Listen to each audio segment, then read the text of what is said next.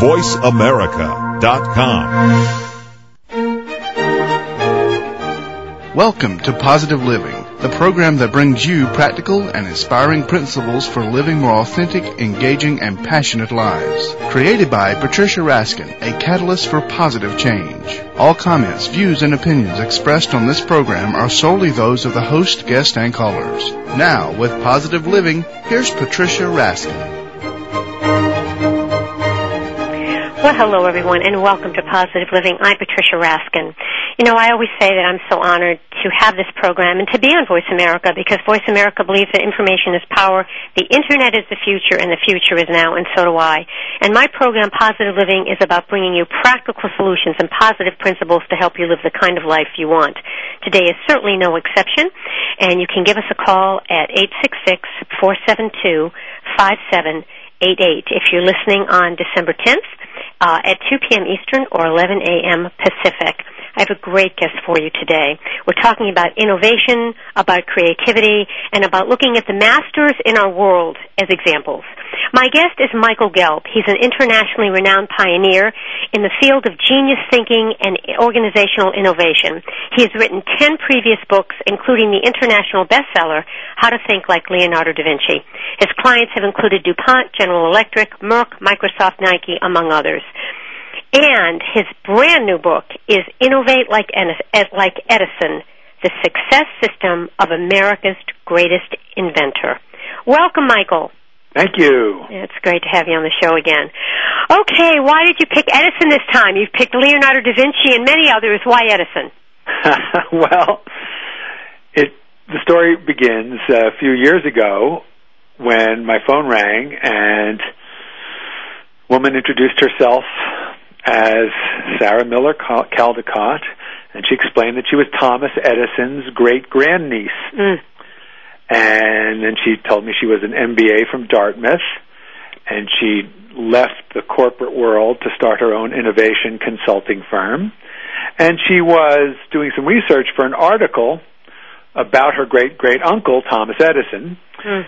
And she had read How to Think Like Leonardo da Vinci, was very inspired by it, and was ringing me up to discuss whether she could use the same kind of format that I had evolved for How to Think Like Leonardo in the article that she was planning to write about her great uncle for a newspaper down in uh, Florida where she was living at the time. Now, here's the real here's what really happened. In the nanosecond that she mentioned that she was Thomas Edison's great great grandniece, I had an absolutely complete vision. And the vision was, oh, we're going to write a book together. Mm. We're going to bring Edison to life, just as I did with Da Vinci. Mm-hmm. This is a perfect confluence of backgrounds and talents and skills and orientations between Sarah and I. Mm. I knew that I could tell from her voice that she was, my intuition just said this is a person of character and intelligence and she'll be great to work with. Mm. So in my mind, right in that moment, I said, we're going to write this book about Edison. And you're and, right. But there's even more that went on in that. In that, you know, it's amazing how many thoughts you can have in one less than a second. Because yeah. I also thought, I wrote this book, How to Think Like Leonardo, and it fulfilled the vision that I had for it, which was to touch people around the world with the message of their remarkable capability and to give them a path forward for realizing all of their human potential. Mm-hmm. Leonardo is probably the most gifted all-around genius who've ever who's ever lived. And if you're interested in self-expression, in creativity, in using all your talents and abilities, there's no better role model. Mm-hmm. But in this nanosecond, what I realized about Edison, who I've always been interested in and read about and studied and loved, what I realized is now Edison is the perfect role model for practical, down to earth achievement. Mm-hmm. And many of the people that I counsel and consult with are looking at how they can run more innovative, more profitable, more successful enterprises, mm-hmm. whether they are entrepreneurs or huge companies. Mm-hmm. So I thought Edison is for practical business. What would you say, Michael, is the is the greatest lesson of Edison? What does he teach the most of? Well, this is here's the deal. We know that he teaches us principles of of invention and and I mean he didn't just invent the light bulb, for example. He invented the system for lighting the entire world. But that's not his greatest contribution. So you might say, well, he invented the phonograph. And again, he did with the phonograph what he did with the light bulb. He invented a whole system for recording music. He invented the modern recording industry. Then he went on and did the same thing with the motion picture industry. But as brilliant and amazing as Edison's achievements are, and you have to remember that before Edison, when it got to be sunset, it was dark unless you had a candle or a gas lamp. It was sort of murky and not very pleasant. And he didn't want to just invent the light bulb, he wanted to light the entire world. Mm-hmm. And again, before Edison, if you missed a speech or a musical performance, that was it. You could never, ever hear what it sounded like. Mm-hmm. He invented the phonograph, and all of a sudden, there was you could record music, you could record speeches. Mm-hmm. We take it so much for granted today, but yeah. it was a mind blowing, world changing invention. So he did very he he really created the practical things that we use. The practical things we use, but I'll tell you the most practical and powerful thing that he invented, and this is the focus of our book Innovate Like Edison, and this is what people can really take away that can change their lives, help them revolutionize any endeavor they're engaged in. Edison invented a systematic approach to innovation that any of us can follow. Mm-hmm. And in the book, what we do is to outline that systematic approach and make it relevant to people today so that they can fulfill their greatest dreams and visions just like Edison did. Well, maybe we should start by talking about one of them. Before the break, let's just start with one of, like, what would be the first systematic principle? Well, there are five, comp- we call them competencies for innovating like Edison. And each of the five competencies is made up of five elements, which are practical things you can do to apply the competency. And the first competency for innovating like Edison is solution centered mindset. It's okay. to have a solution centered mindset. Right. So you're always thinking about finding a solution. That's the first thing. Exactly. first thing as opposed to whining and complaining about how big the problems are. Mm-hmm. I mean, Edison took on huge problems, and he was very realistic in facing those problems. But he cultivated this attitude in his laboratories where people just felt that their success was inevitable, that they would overcome any obstacle. They had remarkable culture of optimism but at the same time, they were optimistic about the big picture.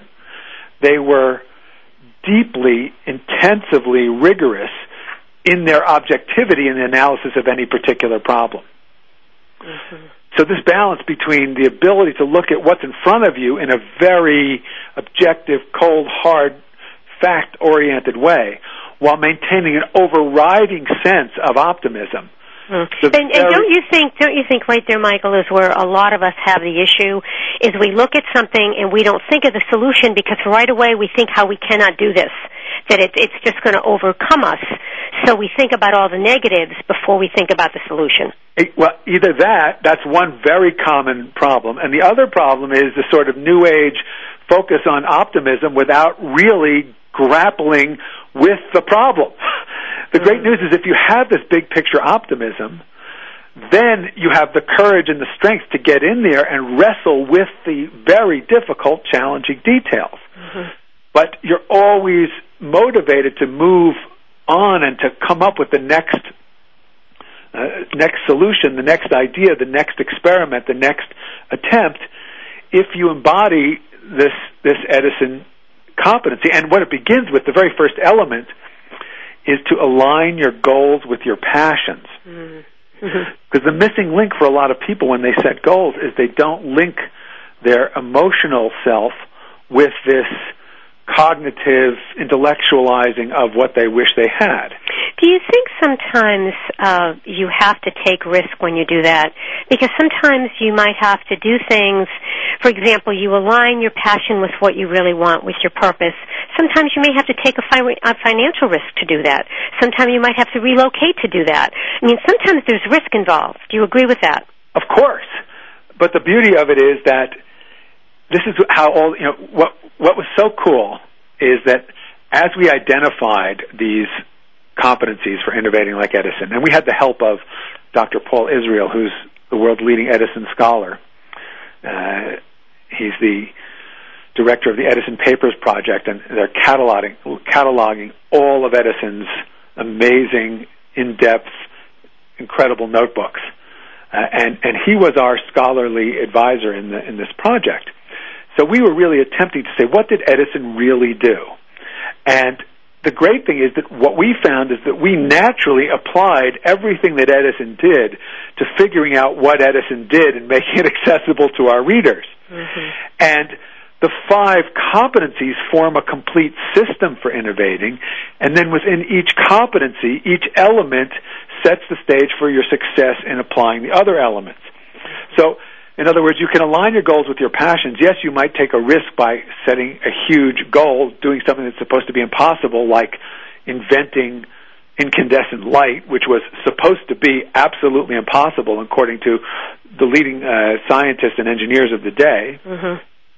But you see, if you have the charismatic optimism, you'll turn any adversity into a learning opportunity that will help make your success inevitable. Mm-hmm. The next element is to seek knowledge relentlessly, as Edison did, so you're always learning and giving yourself new material, new information that will help you succeed. You experiment persistently, so you're constantly testing your ideas mm-hmm. and you pursue rigorous objectivity so you make sure that you're realistic and down to earth Yep. As Edison was, and that that those elements together make up the solution-centered mindset. All right, we're going to take a break. My guest is Michael Gelb, who is the author of the book Innovate Like Edison, the success system of America's greatest inventor. Michael Gelb is an internationally renowned pioneer in the field of genius thinking and organizational innovation and has written 10 previous books, including the international bestseller, How to Think Like Leonardo da Vinci. And you can log on to, Michael, where can people log on to? www.michaelgelb.com. It's G-E-L-B, michaelgelb.com. Okay. All right, folks, you're listening to Positive Living. I'm Patricia Raskin. Stay tuned. We'll be right back. News, opinion. Your voice counts. Call toll free 1 866 472 5787. 1 866 472 5787. VoiceAmerica.com. Here's a show for baseball players, coaches, parents, and those who love the game. At least 90% of sports success, including baseball, requires mental strength in order to fully benefit from technical ability. And the higher the competition level, the more critical it becomes to possess mental muscle. Tune in every Tuesday at 4 p.m. Pacific Time to Championship Thinking, hosted by Jim Meyer, and brought to you by the National High School Baseball Coaches Association. Jim, sports psychology coach, trainer, and author of numerous articles and the workbook, Championship Thinking, Building Mental Muscle in Baseball, simplifies the mental game with easy to understand tools and tips. With his weekly guests, Jim draws from successes with professionals, college, high school, and youth teams, coaches, and players. Learn how to remain confident and focused at crunch time when pressure, tension, and anxiety like to make an uninvited appearance. Tune in and tune up your mental and technical knowledge and skills with Championship Thinking every Tuesday at 4 p.m. Pacific Time right here on America's Voice, Voice America. Hey, Dad. What? I can't get the ketchup bottle open. Here, let me try. Here you go. Thanks. You don't have to be a hero to be a hero. When you adopt a child from foster care, just being there makes all the difference. To learn more, call 1-888-200-4005. A public service announcement brought to you by Adopt US Kids, the U.S. Department of Health and Human Services, and the Ad Council. Had an accident? The people you may encounter may be attorneys, doctors, and insurance agents. How do you protect yourself and your family?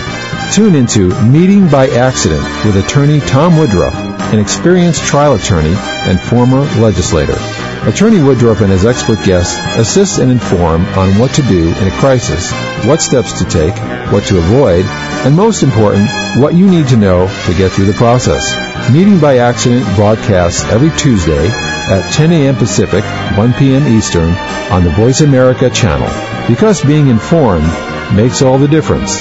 Tune into Meeting by Accident with attorney Tom Woodruff. The Internet's number one talk station. Number one talk station. VoiceAmerica.com.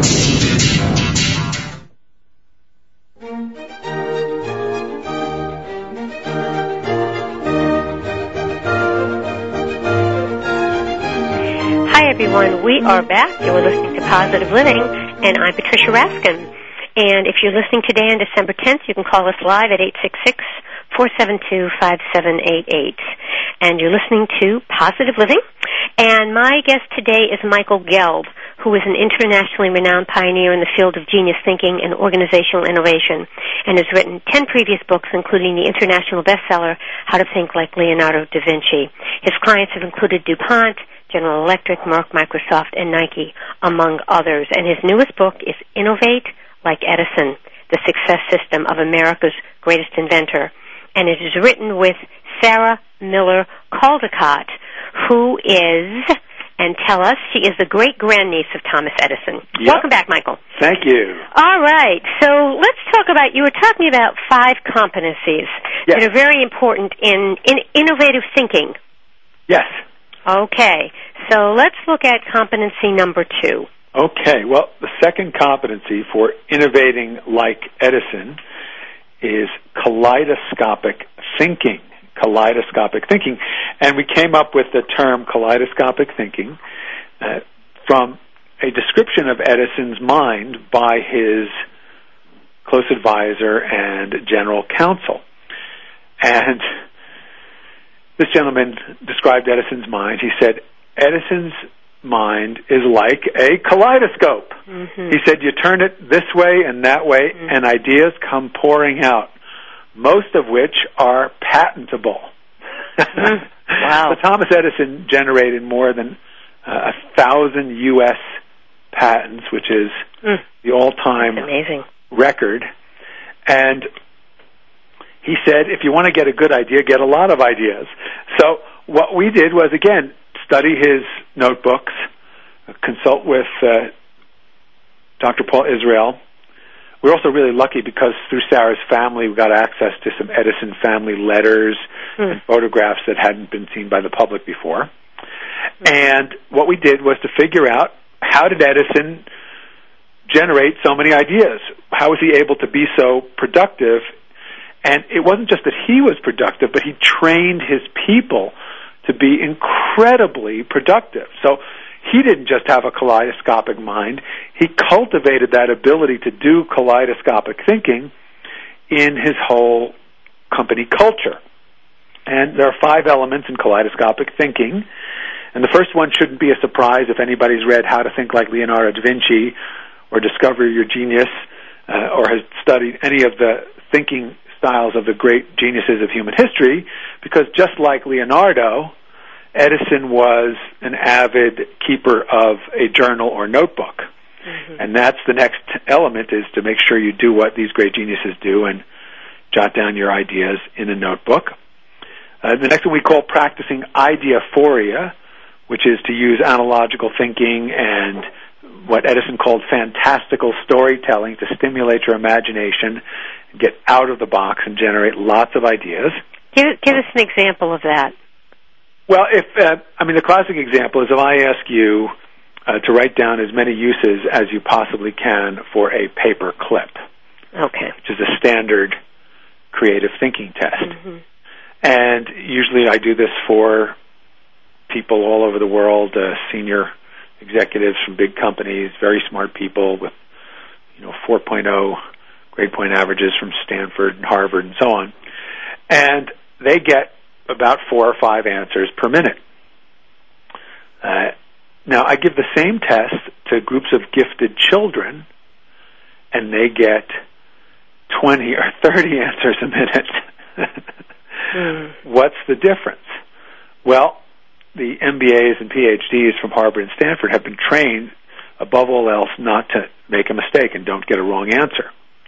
So they carefully analyze everything before they write it down, even though they've been instructed that this is a creativity test and they should think of as many things as they possibly can.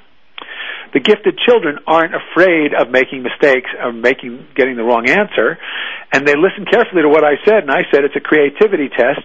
Think of as many uses as you can. So they let their imaginations go wild, and they generate twenty or thirty answers. Mm-hmm. Now, this is idea ideaphoria. It's understanding that you can let your mind go free. It's another name for it is free association, uh, and you can generate your ideas first before you organize them. But most business people suffer from what I call premature organization. so they're not free flowing ideas at first. Exactly. What you're saying. Exactly. So you let your ideas flow freely. Then the next element is to do what Edison did and discern patterns. So you look for connections and relationships between all these wacky ideas. Mm-hmm. And even though you'll wind up eliminating most of uh, the wacky ideas in the end, they stimulate your mind to make new connections and see patterns that you might not have seen otherwise. Mm-hmm. I mean, on a very simple level, you know, when Edison was trying to invent the motion picture camera, he put in his journal, he said, I want to do for the eye what I have already done for the ear. Mm-hmm. Because he invented the phonograph. Uh, the next thing is to do what Edison did, what Da Vinci did, and to express ideas visually. So if you look at both Da Vinci and Edison's notebooks, you see all kinds of sketches and creative doodles, many of which led to incredible inventions. And then the tenth uh, element overall, the fifth of kaleidoscopic thinking, is to explore the roads not taken. And this is really an internal, more emotional element of becoming innovative. And it is to have the courage to do something really different. And also to take risk. And what if you're not a big risk taker? Uh, well, it's just it's you know it's very, really simple. It's it's there's always the risk of not trying it. Mm-hmm. So what you risk is well then you're, if you don't take the positive risk of attempting to fulfill your dream, then what you're risking is a lifetime of unfulfilled dreams. Mm-hmm. yeah. Yeah. So, you know, either way is a risk. So you might as well take the one that leads to the most positive, positive. Uh, fulfillment of your dreams and visions. Okay, so now we're on number three, full spectrum engagement. Right. So this is uh, this is a description of Edison's mind by a prominent journalist of the time who had done a lot of uh, interviews with Edison. He has, in a degree which is literally startling, the power of self concentration. With him, no time is wasted on formalities and conventions, and not an instant is lost in passing from one mood or subject to another. The transition, moreover, is made with the whole momentum of his mind. He does everything with the least amount of friction. So, this, we decided to call this characteristic of Edison the ability to do things with the least amount of friction, to use the whole momentum of your mind, to shift from one mode to another. Give us, give us an example of that, Michael. Uh, well, a simple example is that uh, is within the first uh, element here, which is the balance of intensity and relaxation. Okay. I mean, Edison's people worked with incredible intensity and focus. And they worked for really long hours. And then at midnight, because they were still working at midnight, Edison would have, would just call everybody together for a midnight lunch. And listen to this. This is an actual description uh, from uh, Paul Israel uh, of the Edison Laboratory. Practical jokes, tests of strength, and a competition over who could produce the highest voltage with a hand crank generator, late night meals and beer, telling jokes, singing silly or bawdy songs all provided relief from the pressures of work. Mm. Edison also let his staff use the experimental electric rail- railway that he built in 1880 as transportation to a nearby fish- fishing hole. And workers who lived nearby were free to come and go to the laboratory as long as the work was done. In other words, he invented flex time Mm. and he created this environment where people could let off steam and have a fabulous, great time, and then get back to work with even more intensity than before. Yeah. Listen to his, his description by uh, one of Edison's closest uh, associates. He was way ahead of his time. It's on, he says, "Listen to this. This is, and you know, you have to update this to a modern uh, uh, kind of ethos, but this fit perfectly in in in the culture of uh, the 19th century uh, uh, uh, U.S. So listen to this. Our midnight lunch always ended with a cigar. It often happened that while we were enjoying the cigars, after our midnight repast, one of the boys would start up a tune on the organ and we would all sing together, or one of the others would give a solo. Another of the boys had a voice that sounded like something between the ring of an old tomato can and a pewter jug. He had one song that he would sing while we all roared with laughter. Mm. And what you'll see on the same, uh, this is on page 117 of Innovate Like Edison, and in the corner of that page you will see a priceless photograph of Thomas Edison taking a nap on his work desk. There's another example. he took I see it. power naps and he encouraged his, his staff to do the same. Mm. 20 minutes, and when they, they all said that when he'd wake up, he would be even more productive than he was. Mm. So you know he created teamwork before it was fashionable. Well, that's the next competency. All right, we're going to hold on that, Mike. that, that'll be our sneak preview. That's right. Okay, all right. My guest today is Michael Gelb. He is the author of the brand new book, co-author, Innovate Like Edison, the Success System of America's Greatest Inventor. The co-author is Sarah Miller Caldicott, who holds an MBA from Dartmouth Tuck School of Business, and she is the great-grandniece of Thomas Edison. Michael Gelb is an internationally renowned pioneer in the field of genius thinking and organizational innovation and has written 10 previous books, including the international bestseller, How to Think Like Leonardo da Vinci. You're listening to Positive Living. I'm Patricia Raskin. You can call us after the break at 866-472-5788. Stay tuned, folks. We'll be right back. Ask the experts. Call toll free right now. 1 866 472 5787. And ask our All Star team to answer your question. That's 1 866 472 5787. Thank you for calling. VoiceAmerica.com. Wine and Women is not your boring wine geek show. It is rather a fresh, fast-paced approach featuring interesting stories and entertaining segments about wine and wine-related topics through a warm and chatty format that will appeal especially to women, men optional. Hosted by wine connoisseurs and luxury lifestyle experts Julie Brosterman, Lisa Kring, Sharon Borston, and Jeanette Oku, Wine and Women takes listeners to Napa, Sonoma, and other wine regions worldwide to meet the best as well as the newest winemakers, to restaurants to meet top chefs and sommeliers, to wine-themed spas, wine country getaways, even into supermarket wine aisles where Women in Wine Angels swoops down and helps shoppers to get their wine picks and more. Women in Wine broadcasts each Thursday at 2 p.m. Pacific, 5 p.m. Eastern on the Voice America channel. Women in Wine, enjoying life one sip at a time. Ever wonder what are the favorite travel destinations of the Hollywood jet set? Where do celebrities like to go when they aren't walking the red carpet? Tune in to Traveris Celebrity Travel Talk with President of Traveris, David Manning, and Lisa O'Hurley, golf aficionado and wife of actor John O'Hurley. On Traveris Celebrity Travel Talk, David and Lisa talk with well-known actors, sports celebrities, and entertainment insiders to find out about their favorite travel destinations and what they recommend.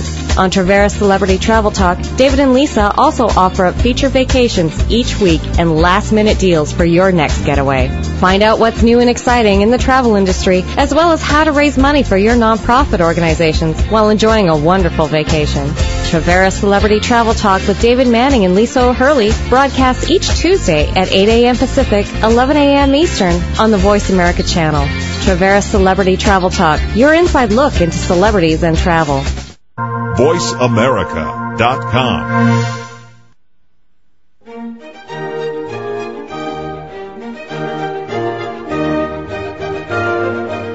everyone. We are back. You are listening to Positive Living, and I'm Patricia Raskin. And today we're talking about creativity, innovation, and how to think in a way that really brings you success, but that's systematic. My guest today is Michael Gelb, who is an internationally renowned pioneer in the field of genius thinking and organizational innovation, and has written 10 previous books, including the international bestseller, How to Think Like Leonardo da Vinci. His clients have included DuPont, General Electric, Merck, Microsoft, Nike, among others. And his newest book is Innovate Like Edison, the Success System of America's Greatest Inventor, which he co-authored with Sarah Miller Caldicott, who is the great-grandniece of Thomas Edison. Welcome back, Michael. Thank you. All right. We were talking about um, more principles in terms of really the five competencies of innovation. Yes. And now we're talking about the mastermind. That's the teamwork. That's exactly right. Well, see, the first three competencies set the stage for the final two. Because the first three are things that you can really largely apply on your own. You cultivate your own solution uh, centered mindset. You develop your skills as a kaleidoscopic thinker you learn how to manage your energy and your ability to make transitions fluidly with full spectrum engagement. But if you want to really create something, you're going to have to work with other people sooner or later, one way or the other. And the real, the greatest aspect of Edison's genius was his ability to assemble an, a, a team that could translate these great ideas into practical world changing innovation. Mm-hmm. So the fourth competency is mastermind collaboration. Mastermind collaboration. I hear about mastermind all the time. There are people that do mastermind groups where we all help each other create our dreams. Well, the person who pioneered the use of the notion of a mastermind uh, was the success author Napoleon Hill, mm. who wrote the classic book Think mm-hmm. and Grow Rich. Yes. And Napoleon Hill was studying the most successful people of his time, the greatest achievers, and guess who he studied who inspired the notion of a mastermind? Thomas Edison. Thomas Edison. He saw what Edison did in his laboratories to create this practical reality of bringing people together and having what you get from them as a team be more than the apparent sum of the parts of them as individuals. He created this kind of magic where there seems to be this super intelligence that emerges from the coordination and harmony and alignment of all these individuals in pursuit of a common goal. So again, what Sarah and I did was to try to figure out, okay, how exactly did Edison do that and how can we make it relevant to our readers today. And there are five elements of mastermind collaboration. Okay. The first one is to recruit for chemistry and results. Recruit for chemistry and results. Edison what does did that not. Mean? Well, what it means is most people, to, to, uh, even to this day, still recruit based on resume and official qualifications and job experience. And all that's great, but it doesn't necessarily correlate at all with your ability to work effectively with the other people in that organization and with your ability to get the results that you need to get in order to be successful. So when Edison was recruiting, he looked at how a given individual would fit with the rest of his team and he consulted the rest of the team. I mean, today there are plenty of people that you go for a job and you talk to the boss and the HR person and then they hire you and they put you on a team with people who you haven't even met yet or you know maybe you shook their hands for two minutes. But what Edison realizes you have to get those people that are going to be part of the team involved in the hiring process. Mm-hmm. It, it seems like common sense, but it's amazing that it, it, it still rarely happens today. Well, then, I thought in companies they do that a lot. That many times, well, good innovative companies, the CEO will talk to the person who's, you know, on the floor, the foreman, to get their ideas. Correct? Well, you just, well, you just answered your own question because it's innovative companies, exactly. Yeah. But yeah. unfortunately, that's still a small percentage of Yeah. companies. Mhm. We're trying to raise that percentage, Yeah. and so many of these things seem commonsensical, but it's amazing how common sense is rarely systematically applied. For example, the next element is to design multidisciplinary collaboration teams.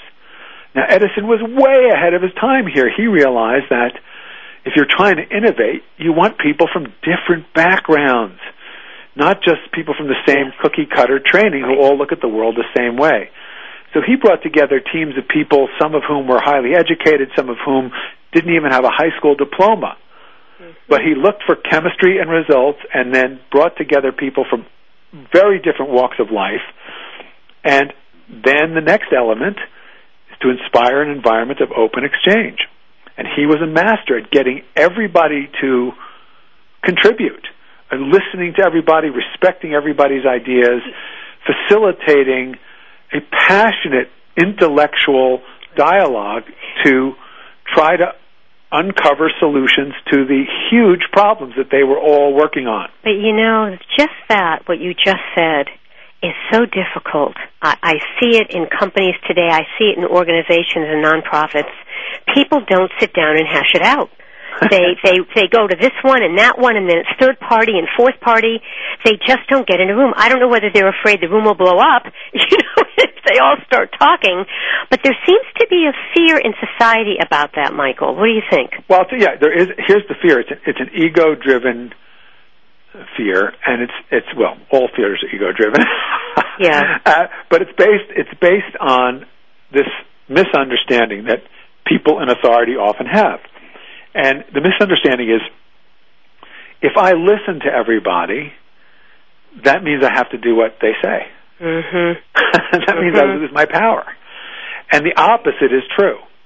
The more you listen to everyone, the more you get everyone engaged in sharing information, the more you hear absolutely diverse and contrary opinions, the better informed you will be and the wiser the decision you will make.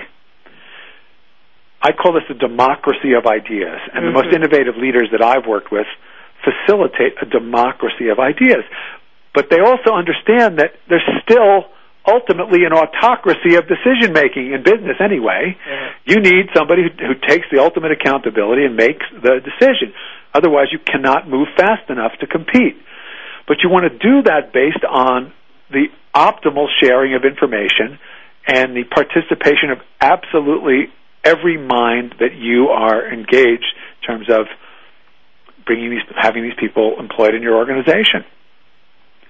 So, and the great thing is Edison knew that, practiced it, and his people loved him. I mean, there are stories of some one or two people over the years who were disgruntled with Edison, uh, inevitable. But you read about read read the actual writings of the people who worked for him, they loved this guy. They were incredibly devoted to him. Was he unusual in his time? In other words, were were most other people not operating the way he did? Was he unique then? Oh, he was huge. He was amazingly, incredibly unique. That's the whole point because there was still before Edison, the model of invention was a lone inventor who oh. just you know was kind of in some basement laboratory, mad yes. scientist making something up, and then you know by somehow it, it got translated into yeah. into a broader society. But Edison came up with this idea of what he called the invention factory. Mm-hmm. He was the first to he built the world's first research and development laboratory, and then he linked it with manufacturing, production, marketing, and sales. And mm-hmm. and he's the first to do that, and that changed the world forever. And then he also, the other elements of mastermind collaboration are to be sure that you reward collaboration, yes. which for many companies means make sure you're not punishing it, and then to become a master networker. Mm-hmm. So that your your mastermind group is not just the people who work in your organization. It's advisors, it's scholars, it's people in the press, it's yeah people from all walks of life. And Edison, from the time he was a child, when he got a job working on a railroad, uh, on a train, and he started the world's first ever newspaper to be published on a train. And he used contacts he had from the time he was a kid throughout his business career to help light the world and mm-hmm. invent the recording industry, yeah. among many other things. The networking is so important. But something else I want to bring up is often what happens is that in that whole collaborative process, somebody will feel ignored or they'll feel like their idea wasn't heard, and it just has to happen once, and then they shut down. and you could be shutting out a person who who eventually could lead you to something great. And it, it, it's tragic, and it happens all all the time. Time because here's another problem: is that people get promoted because they're good at doing something technical, and then they become the manager. But the Mm. skill of managing, the skill of coaching, the skill of leading has no necessary correlation whatsoever with any technical skill. Yes, yeah, you see that all the time too. You see people who are good at what they do, but they're not good, good people. People. So that's why that's why we have to write these books to help the skill right. set they need. All right, now your fifth one is super value creation. Right. Explain Okay. that. So early in Edison's career, he invented a vote recording machine. And this is when he was living in New England. So he was thrilled because he came up with this brilliant invention which would enable legislators to sit at their seats and cast their votes and have their votes tallied accurately and instantaneously. There was a problem, however.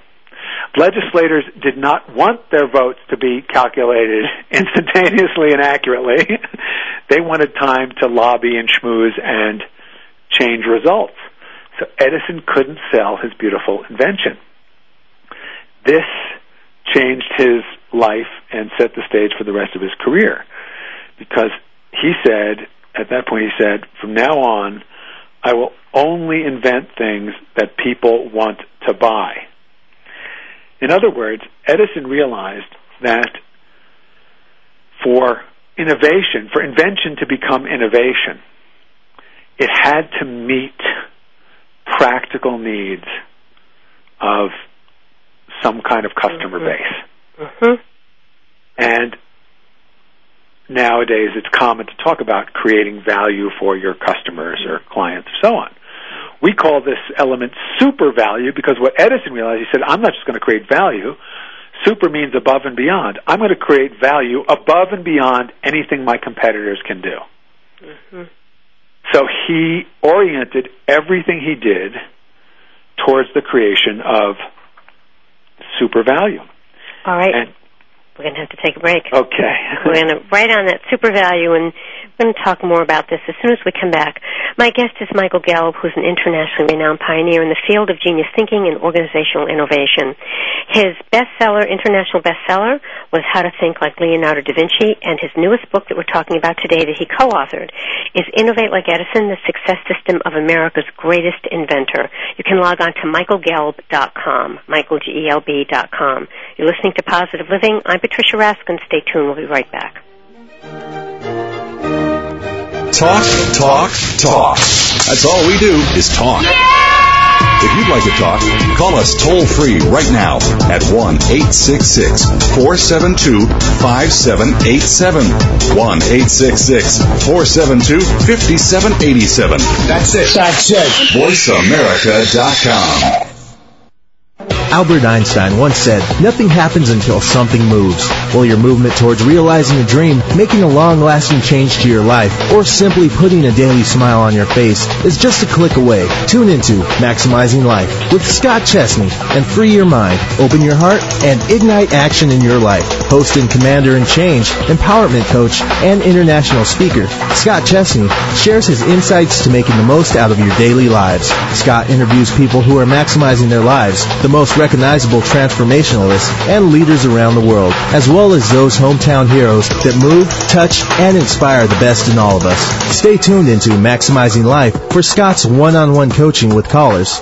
Maximizing Life with Scott Chesney broadcast each Monday at noon Pacific, 3 p.m. Eastern on the Voice America channel. Maximizing Life with Scott Chesney, inspiring you to live life with passion, purpose, and limitless potential.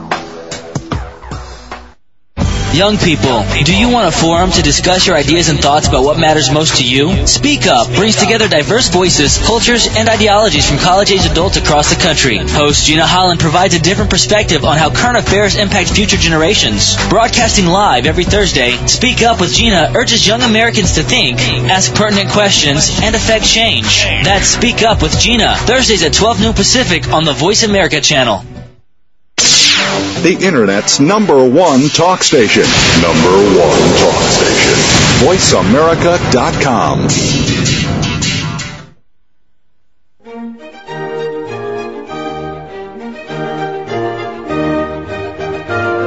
Hi, everyone. We are back. We are I'm Positive Living. Yes, I am Positive Living, and I'm Patricia Raskin also.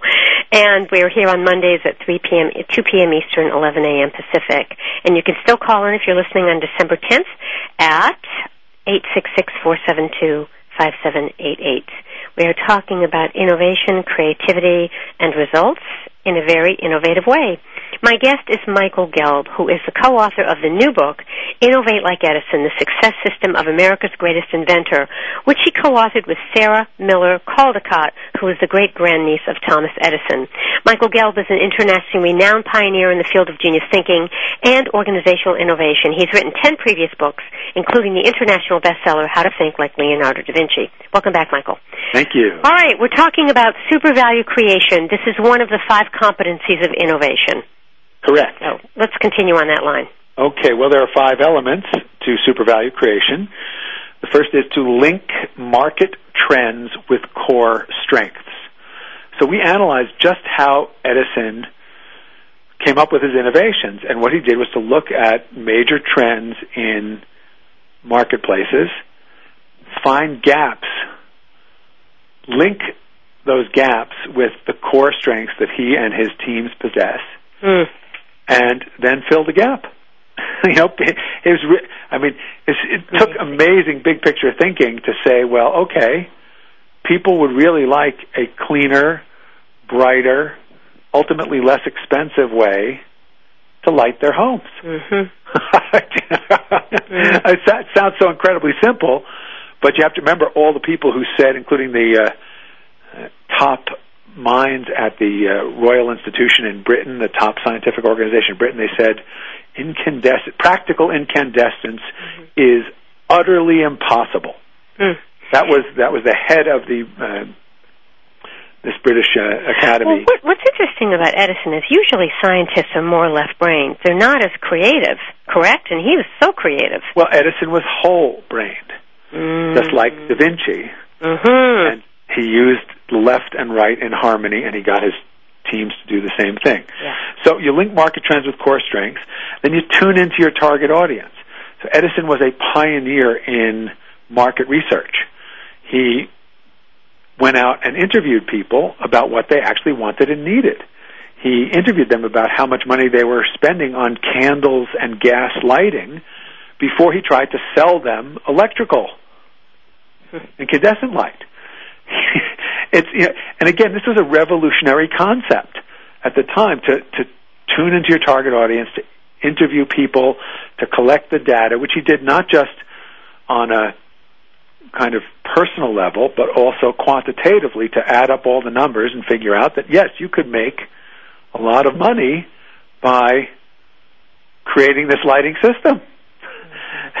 he did the same thing with the recording industry, same thing with motion pictures, and his storage battery, and the carbon button transmitter, which he invented, which made it possible to actually understand what people were saying over the telephone. Mm. Because Bell invented the telephone, but you could not really understand a human voice over the phone until Edison invented the carbon button transmitter. Next one is to apply the right business model. So Edison developed this business model that was brand new, it was revolutionary, the idea of linking research and development to manufacturing, production, marketing, and sales. It had never really been done before. And he, he pioneered that. And it's really interesting for whatever you do to think about, well, what's my business model?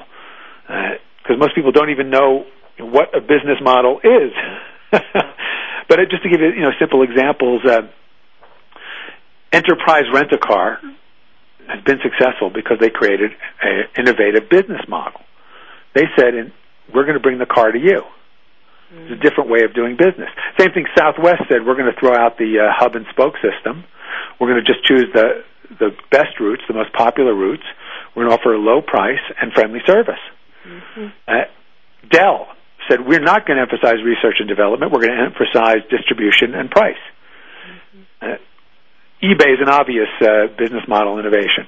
Yeah. Uh, so, you know, the way you structure your business is critically important to the success of that enterprise.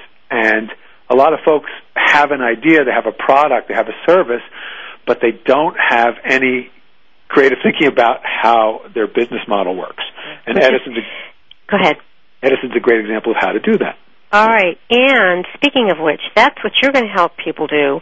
You have a certification coming up for people who are interested in creativity and innovation. Tell us about that. Yes, uh, on April 24th to 28th in the land of enchantment, amazingly beautiful Santa Fe, New Mexico, Mm. I am holding the Creativity and Innovation Certification Training Seminar. It's going to be four days of intense training in not only how to be more creative and innovative yourself, but how to be a force for creativity and innovation in whatever organization or community, profit or nonprofit, you're engaged in. So I'm going to be certifying people as creativity and innovation coaches. Mm. We're going to be using primarily the the model uh, that I introduced in How to Think Like Leonardo da Vinci, but this exploration will also be informed by the principles of innovating like Edison. And we already have people signed up for this. Uh, uh, And who, who would be the likely folks? Would these be people in companies who are directors of sales and director of marketing, for example? Well, we have lots of. Uh, uh, we're getting tremendous interest from a lot of training and organizational development, and human resource types. But what's really exciting to me is we also have a, a CEO of a construction management company who's going to be joining us. Uh, I just got a, a letter of inquiry, a very serious inquiry from the former U.S. ambassador to South Africa who wants to come along. Oh, uh, uh, so we have uh, uh, some senior managers. We have uh, a couple of folks who are uh, life uh, coaches and executive coaches want to get this certification. We have people who are on innovation teams in big companies like Merck and Microsoft who are looking at uh, joining us. And the information for this is on a PDF, which is on the homepage of my website on michaelgelb.com, and you'll see uh, the uh, that says certification, the Creativity Innovation Certification brochure, and you can download it and then uh, write to me and uh, set yourself up for. An, I mean, it's going to be truly life changing, inspiring, empowering week. Even here's the deal: just being with the other people who are going to be there Yes. in Santa Fe, in the environment we're creating, it's going to be transformational. And uh, some people have said I'm not bad at what I do, so maybe I can oh, help as well. we know you're outstanding. we know. That's great. And will Sarah be there for part of the time? Sarah, uh, who's your co-author? Uh, we're we're discussing the possibility. It depends on because she's so busy uh, leading trainings for people all Yeah, around the world yeah, in uh, yeah. in the ed- Yeah. innovation. So we're going to try.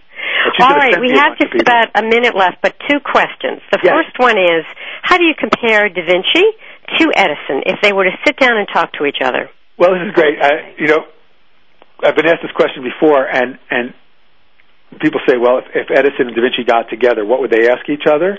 And my first thought was they might ask each other, who's this guy Michael Gelb who keeps writing books about us? but I actually think that what uh, what Da Vinci Da Vinci would ask Edison about the nature of light, Mm-hmm. and Edison, being the practical, results oriented guy that he is, would ask Da Vinci if he wanted a job. Oh, that's so cute. That's great. That's terrific. All right, Michael, what do you want to leave our listeners with today? If they get one thing out of Innovate Like Edison or How to Think Like Leonardo da Vinci, what's your message? Well, I'll let I'll let Edison give you the message. Okay. It sort of sums it all up. Edison said, "If we all did the things we are capable of doing, we would literally astound ourselves." So studying these astounding characters, Leonardo and Edison, will allow you to astound yourself and everyone around you. Mm. Thank you so much, Michael, for being on the program. It's always a delight. My pleasure. Thank you so much. Thank you. Stay on the line. Thank you.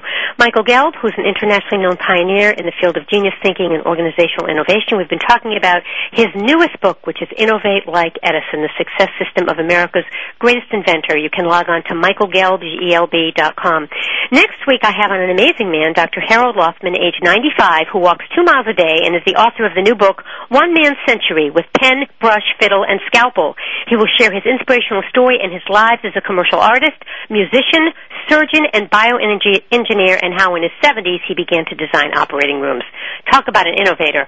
All right, folks, until next time, I'm Patricia Raskin for Positive Living. As I always say, stay healthy, stay happy, get the support you need, and know you can make your dreams come true. I'm Patricia Raskin. Have a great week.